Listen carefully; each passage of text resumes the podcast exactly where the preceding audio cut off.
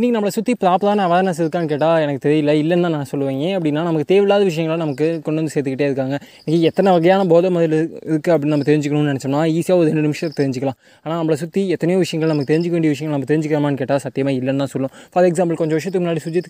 ஒரு ஆழ்துளை கிணத்துல விழுந்துட்டான் அது வந்து ஒரு மாதத்தில் வந்து நான் விவசாய செய்ய போதும் ஆசைப்பேன் நிறைய பேர் கிளம்பினாங்க எஸ் அஃப்கோர்ஸ் அதெல்லாம் பாராட்ட வேண்டியது ஏன்னா யங்ஸ்டர் இதெல்லாம் இந்த மாதிரி சோஷியல் இஷ்யூஸ்லாம் எடுக்கும்போது கண்டிப்பாக அதுக்கான சொல்யூஷன் வரும்னு எல்லாமே நம்பணும் ஆனால் அதுக்கான சொல்யூஷன் வந்துச்சுன்னா மேபி வந்துருக்கலாம் பட் அது எந்த அளவுக்கு ப்ரமோட் பண்ணோம் அப்படிங்கிறது மிகப்பெரிய கொஷின் மார்க் இன்றைக்கி ஒரு ஒரு ஆப் வந்து ஒரு